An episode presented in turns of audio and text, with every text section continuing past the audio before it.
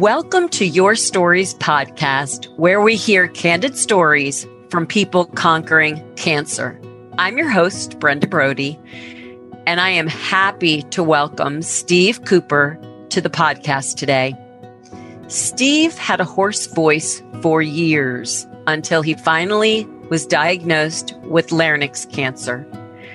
A surgery to remove his voice box left him unable to speak. Now, with a prosthesis, he is able to share his story with us today. Steve, welcome to the podcast. Thank you, Brenda. Let's begin talking about the symptoms that you had before diagnosis. You were hoarse for a number of years. As your cousin, every time I saw you at a family function, your voice became worse and worse, almost so we could barely understand you. Can you kind of walk us through what were your symptoms? Well, initially I would get laryngitis and then it would get better for a week or so or less.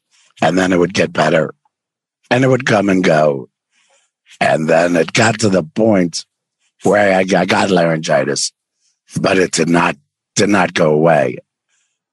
I just let it go. I didn't have it. Um, you know, it, it was probably out of fear.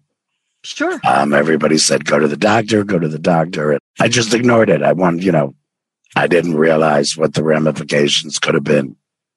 Sure, sure. And then there was that, you know, famous call from your cousin Brenda, i.e., me, that basically the whole family had said, get him to the doctor. And we did finally get you to an ENT. Yes, I went to a, um, actually a very well known ENT. He did a laryngoscope, larynx, laryngoscope. And he said, um, looks like your vocal cords, you have paralysis.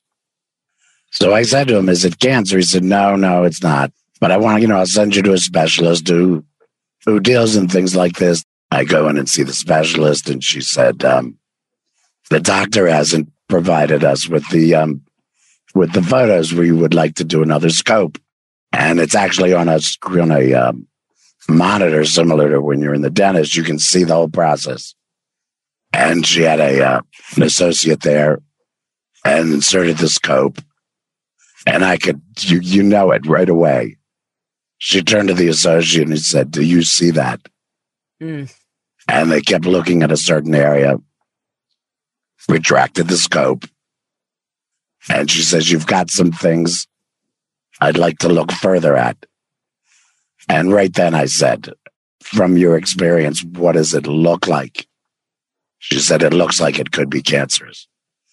So they scheduled a, um, a biopsy and a, uh, a PET scan, which both confirmed I was diagnosed with stage four uh, squamous cell carcinoma of the larynx and it had penetrated into the cartilage around the larynx. The first thing I wanted to do was talk to my wife, walked in the house, and I said, It's cancer. And of course, we both cried. You know, she was very supportive. You know, she said we would get through this, but it's it's very emotional. You're many feelings. It's it's numbness, it's shock, it's fear, in the weeks immediately after that, I, it was denial. I didn't want to deal with it, didn't want to think about it, didn't want to follow up with the surgeon. Basically, you want to just, you know, close your eyes, go to sleep, and forget about it. And so, when you met with the surgeon, did they tell you immediately that you would be losing your voice box? He said, yes, you will be. Steve, you're going to need a laryngectomy what was your regiment after after you you losing your voice box knowing that they were going to then figure out what was the device they were going to give you but they needed you to heal first. First of all we don't realize it. Our voice is our personality. It's who we are. We express ourselves in so many ways.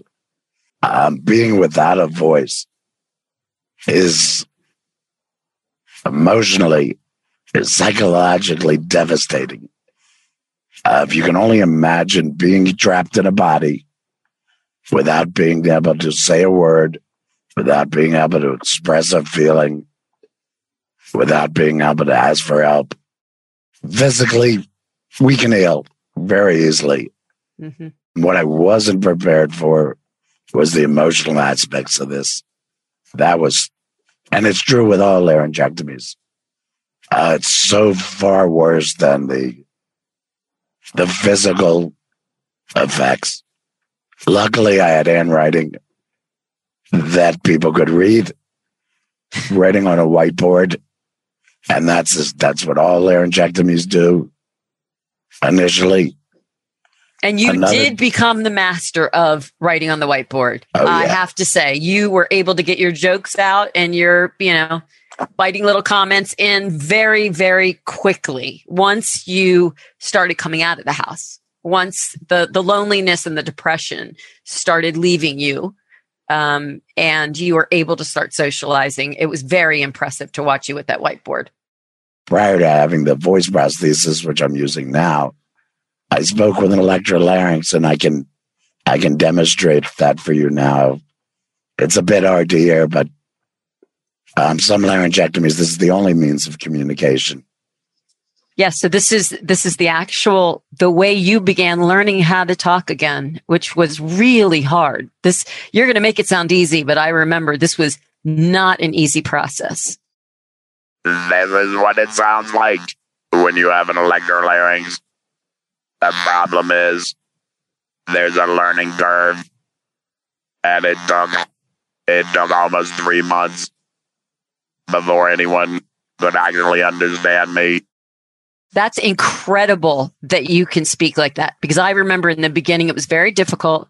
And we must acknowledge and have a shout out to your amazing wife and kids because they pushed you and pushed you to make sure that you were doing it every day. And we knew sometimes you cheated and just gave up. There were days that it was just, you couldn't imagine you were ever going to speak again.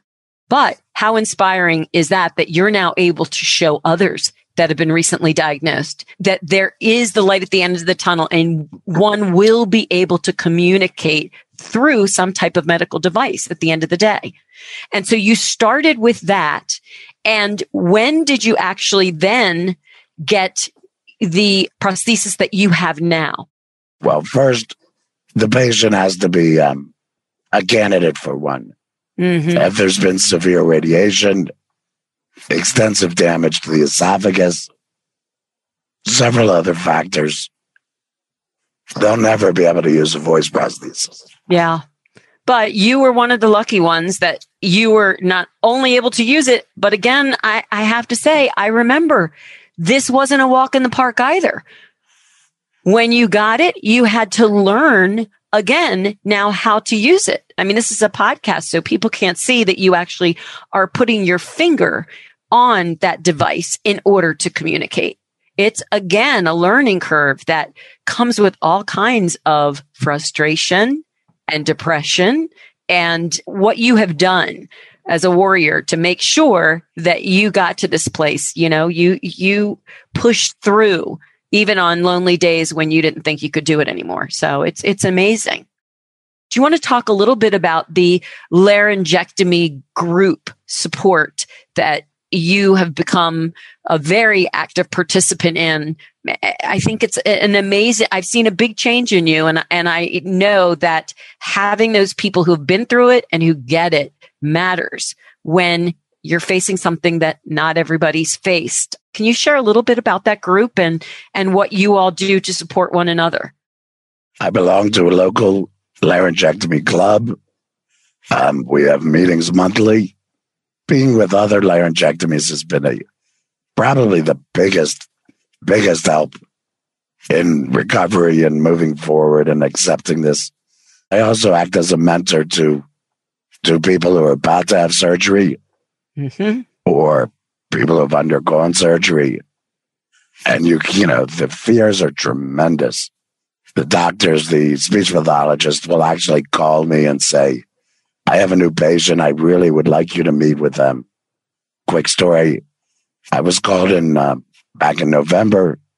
They had a patient, needed a laryngectomy, and he said he wasn't going to have it done. Mm. He wasn't going through that. He'd rather kill himself. Mm. So they said, Steve, you got to meet with this person. So actually, he was in the hospital. His cancer was so bad that he couldn't breathe. And I came in, met with him and his wife and um, another family member. And it ended up being about two, two and a half hours I was there. Starting to get a little emotional with this. At the end, he reached out and he grabbed my hand. And this really raspy, well, whisper of a voice. He said, Steve, thank you so much. He said, I was, I was going to refuse the surgery. Let the cancer run its course. He said, after talking to you, he said his words, and I never remember. He says, I know, I got this. And that's um, awesome. We find that in helping others, we actually help ourselves. That is so well said because I look at how far you've come and now giving the gift of giving back and mentoring others because there's nobody better to talk to a patient who's just been recently diagnosed that someone that's on the other side like you are that fought a really hard fight and with that, I thank you so much for taking the time because this is a very rare cancer and a lot of people don't know about it. And the fact that you're able to share your stories, impact and educate others is a gift. And, and I, I'm very proud of how far you've come because this has not been an easy journey. And thanks for taking the time on the show today. And thank you for um, asking me to share my story hopefully others will learn or um, make an effort to help other cancer patients on their journey. Uh, we're all in this together. We are absolutely all in this together. Hearing the experiences of others can help people cope with the challenges cancer brings.